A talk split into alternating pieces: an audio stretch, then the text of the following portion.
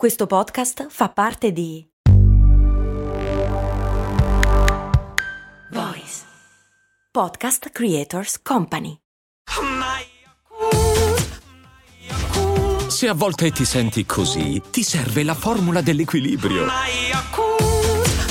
Cult Balance, venti miliardi di probiotici L C S più la vitamina D per ossa e muscoli. Il Patreon Mirko mi chiede: ma come mai l'Australia è piena di bestie giganti tipo serpenti, ragni, eccetera? Ehm...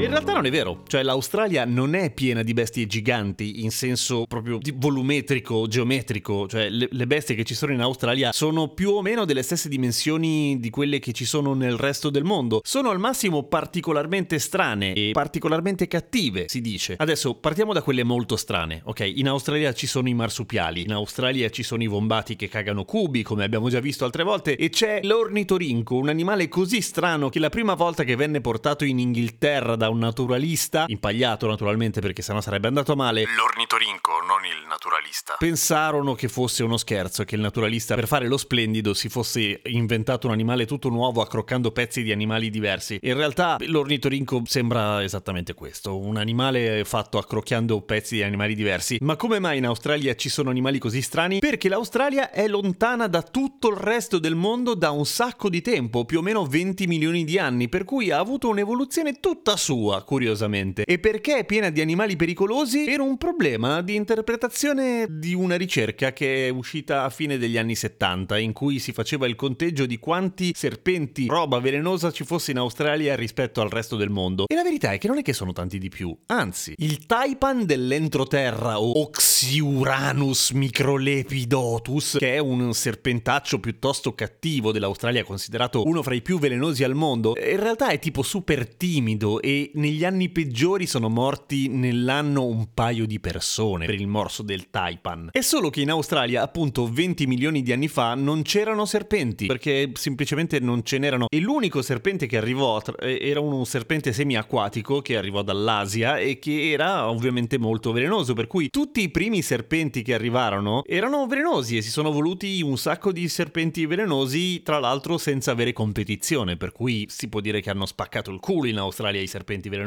Ma adesso ce ne sono anche altri, dai pitoni a serpenti assolutamente innocui, poverini. Il numero di ragni velenosi, anche lì la cattiveria dei ragni velenosi australiani è assolutamente sopravvalutata, ce ne sono tanti, ma in tutti i posti con un clima simile ci sono un sacco di animali velenosi. Quindi la domanda che potrebbe venire è: perché nei posti tendenzialmente caldi, perché il nord dell'Australia è tropicale, dicevo, perché nei posti caldi ci sono più animali velenosi che altrove? Anche questo in realtà è una falsa correlazione, o meglio una correlazione non così diretta. Succede che la maggior parte degli insetti a sangue freddo, come i rettili e gli insetti, gli invertebrati, insomma moltissimi almeno di questi, vivono ovviamente nei posti caldi, perché nei posti freddi muoiono di freddo, ok? E succede che la maggior parte degli animali velenosi faccia parte a loro volta degli animali a sangue freddo. Perché? C'è una ragione, perché gli animali a sangue freddo non sono molto bravi a rincorrere per tanti metri una preda e farla fuori con la forza dei loro muscoli, a parte i serpenti serpentoni grossi che stritolano, però anche loro non è che ti inseguono per chilometri. È meglio se trovano una strategia diversa, per esempio quella di mordere e ammazzare la vittima con un morso solo, e per quello ci vuole il veleno. E quindi nei posti in cui ci sono un sacco di animali a sangue freddo ci saranno anche un sacco di animali velenosi, ma non tutti i veleni, tra l'altro, e qua si torna a parlare di veleni come nella puntata di ieri, dicevo, non tutti i veleni sono nati come veleno, o meglio, non è quello lo scopo principale. Per esempio i ragni velenosi sono velenosi perché la loro saliva lo è, e non lo è solamente o principalmente per far fuori la vittima. È solo che non sono molto bravi a masticare i ragni. I ragni possono bere solamente il frappè e allora hanno bisogno di digerire la vittima